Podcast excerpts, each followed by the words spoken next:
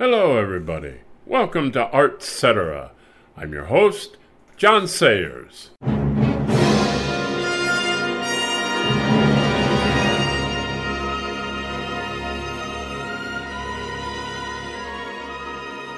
This is program 53 of the Art Cetera / Angry Tenor series. Today is going to be a repeat of program number 8. Politics in the Arts, which aired October 26, 2020. Enjoy. In this current season of politics, it occurred to me to look at what effect politics has on the arts in general and on opera specifically. So let's take a look at how the early censors and politics of the time affected the operas of Verdi and Mozart, and then I would like to take a look at our own NEA in this country of USA and see how politics has affected it. Now, the NEA was an independent agency founded in 1965, but it still is dependent upon the government for funding. And so I want to take a look as to how that funding was affected, who affected it, and why. And that is what makes me angry.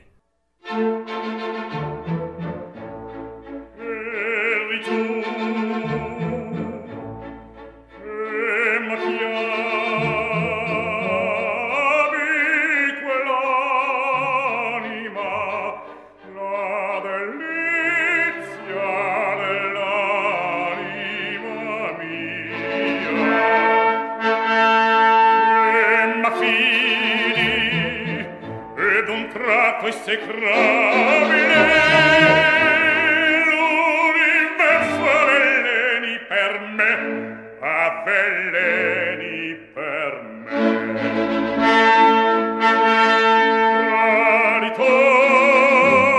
Traditor, che compensi in tal guisa dell'amico tuo primo.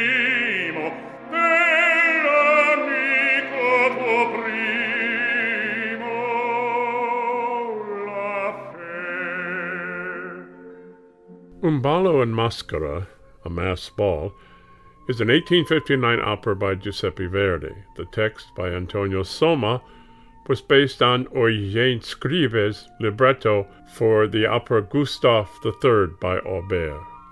The plot concerns the assassination in 1792 of King Gustav III of Sweden, who was shot as a result of a political conspiracy while attending a masked ball. It was to take over 2 years between the planned production in Naples and its premiere performance at the Teatro Apollo in Rome in 1859. In becoming the Un ballo in maschera, which we know today, Verdi's opera and his libretto underwent a significant series of transformations and title changes caused by a combination of censorship regulations in both Naples and Rome, as well as the political situation in France in 1858.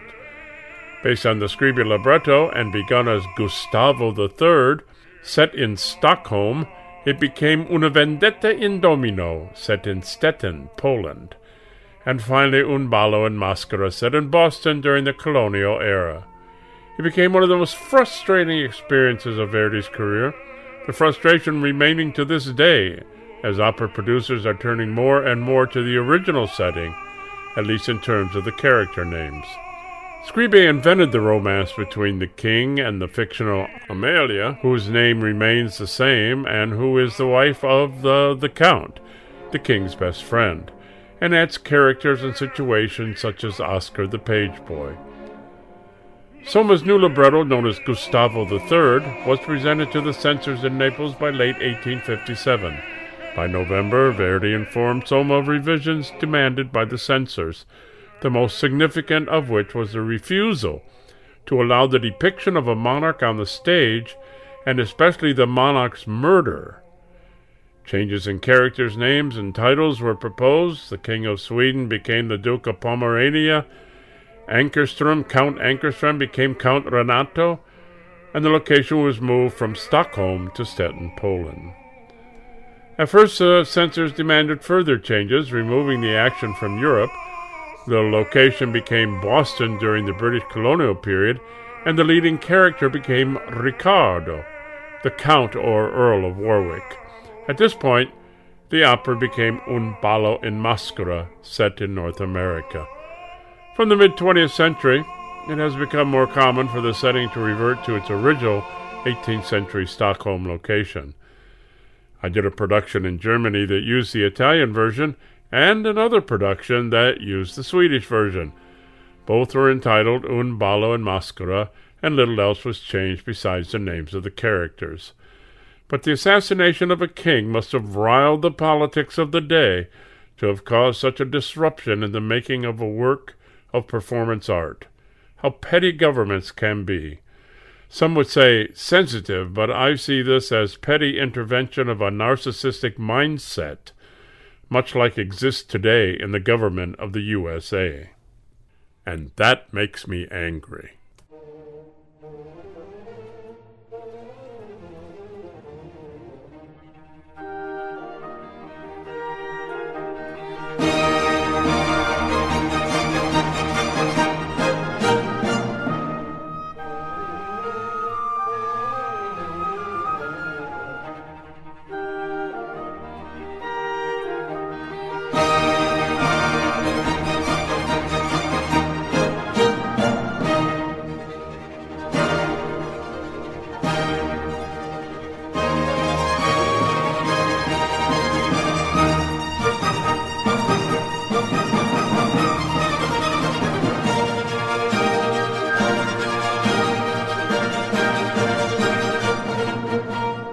When thinking about censorship, Fahrenheit 451 probably jumps to mind.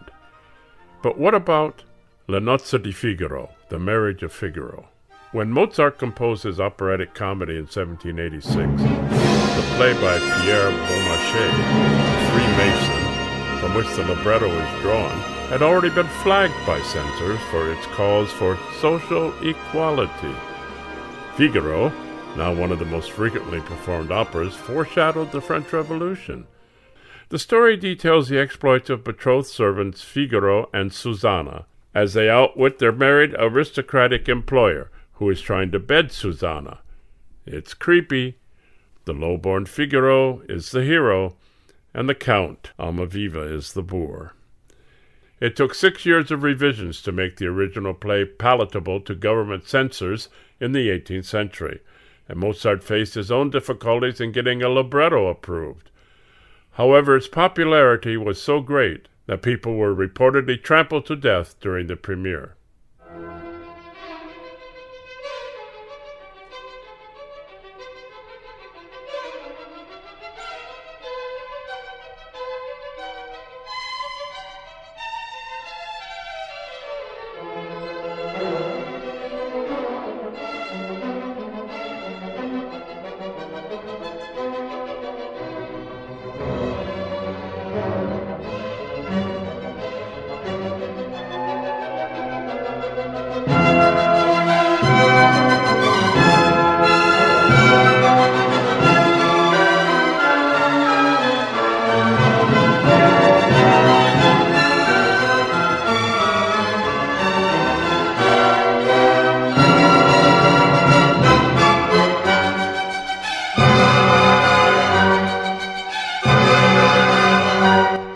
The biggest problem Mozart had was his last opera, Die Zauberflöte, or The Magic Flute, or sometimes referred to as the Masonic opera.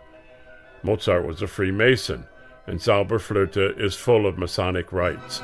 Many of the trials Tamino must go through, air, earth, water, fire, closely follow Masonic initiation ritual. The flute itself is magical and represents the harmony of Masonry. But the libretto is packed full of symbols and references to the actual rituals of Freemasonry, which is still shrouded in secrecy till today. The number 3, for instance, has an important significance for the Masons and occurs repeatedly throughout the opera. There are consistent references made to the number 3, whether it has to do with temples, ladies, boys, or even a serpent cut into 3 pieces. and to the Viennese of that day, political symbolism was easily and broadly interpreted. They saw the opera's Queen of the Night as no one other than their own Empress Maria Theresa. The hero Tamino was seen to be the good Emperor Joseph, and the heroine Pamina was the Austrian people itself. This political symbolism, real or imagined, helped contribute to the eventual banning of Masonry in Austria. In June of 1795, an order came down to close all Masonic lodges in the empire. Freemasonry ceased to exist in Austria for more than a century. But the magic flute, not only possibly Mozart's greatest piece of music, has also remained synonymous with Masonic symbolism to this very day. And that makes me angry.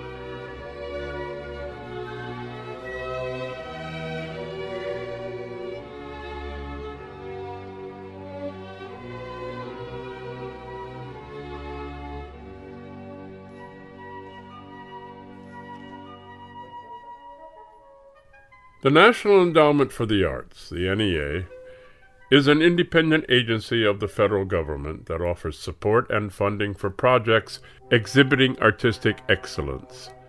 It was created by an act of Congress in 1965 as an independent agency and consists of the Federal Endowment for the Arts, the National Endowment for the Humanities, the Federal Council on the Arts and the Humanities, and the Institute of Museum and Library Services. President Lyndon Johnson promoted the arts in terms of the Great Society. He sought social betterment, not artistic creativity. He typically emphasized qualitative and quantitative goals, especially the power of the arts to improve the quality of life of ordinary Americans and to reduce the inequalities between the haves and the have-nots. But the way forward was cloudy. Upon entering office in 1981, Ronald Reagan intended to push Congress to abolish the NEA completely over a 3-year period. Reagan thought this was a good department to bring to a halt because they went too far and they would be easy to defeat.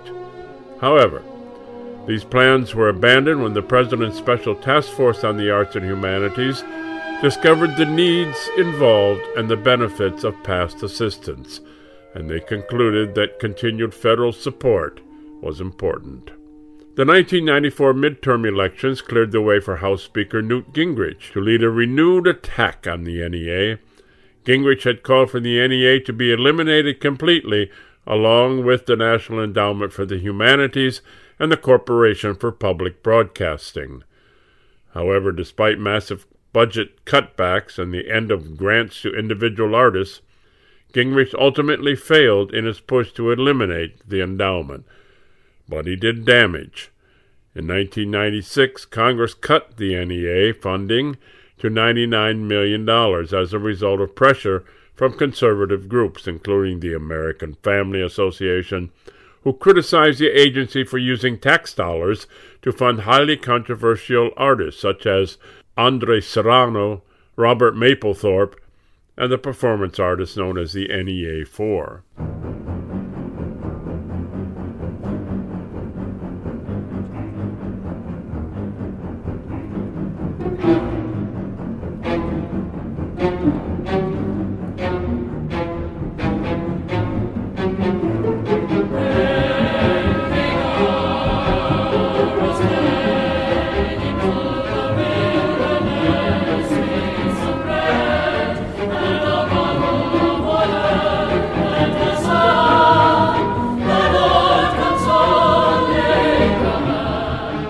In 2014, the Met faced backlash for programming John Adams' The Death of Klinghoffer, a dramatization of a Palestinian terrorist attack on a cruise ship in 1985. Critics of the opera say that Adams' work presented the terrorists as sympathetic. The opera's supporters insist that humanizing the Palestinians' motives doesn't condone them. After fractious discussions, the Met's leadership compromised. The live shows went on as scheduled, but the simulcast and radio broadcasts were canceled. Protesters picketed during Klinghoffer's run at the Met, but the controversy ensured that the show sold out repeatedly.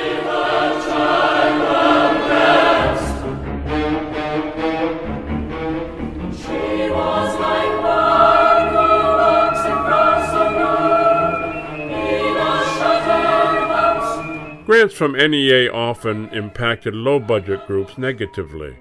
When I was living in New York, I was cast to sing the American premiere of an opera by an Australian composer. The small opera group, which had budgeted $50,000 for this production, applied for a grant from the NEA. They were informed the minimum grant was $100,000, and that was only a matching grant. The opera company could not do this, even on an annual basis, so it turned to private fundraising to raise the money to produce this opera.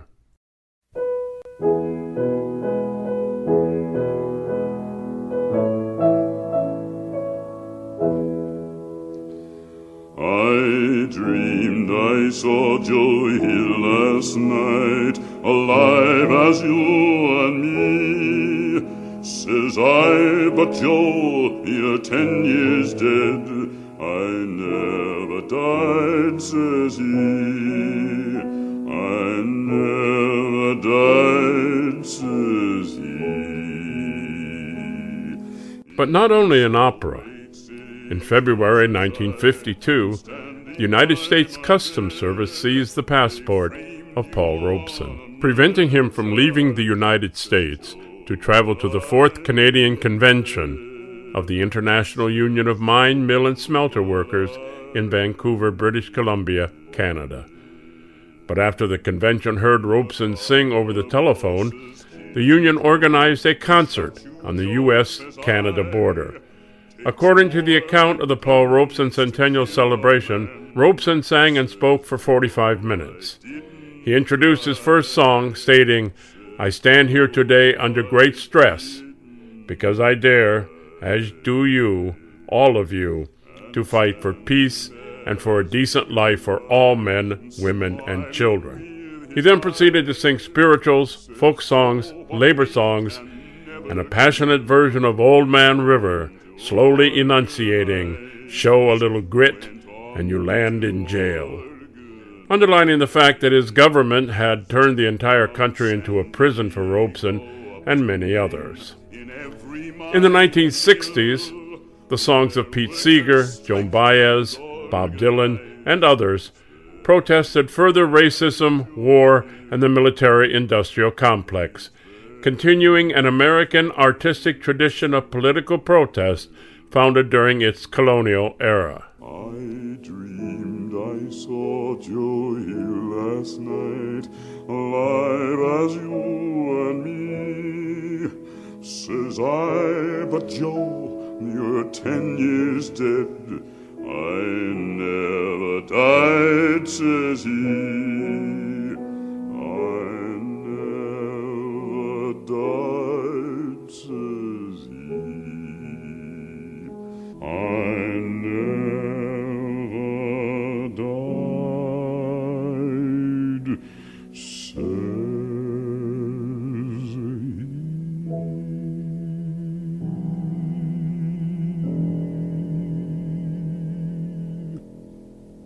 Much later, after I had retired from singing and the newspaper, I was part of the Reading for the Blind program at my local NPR station. This was in 2010.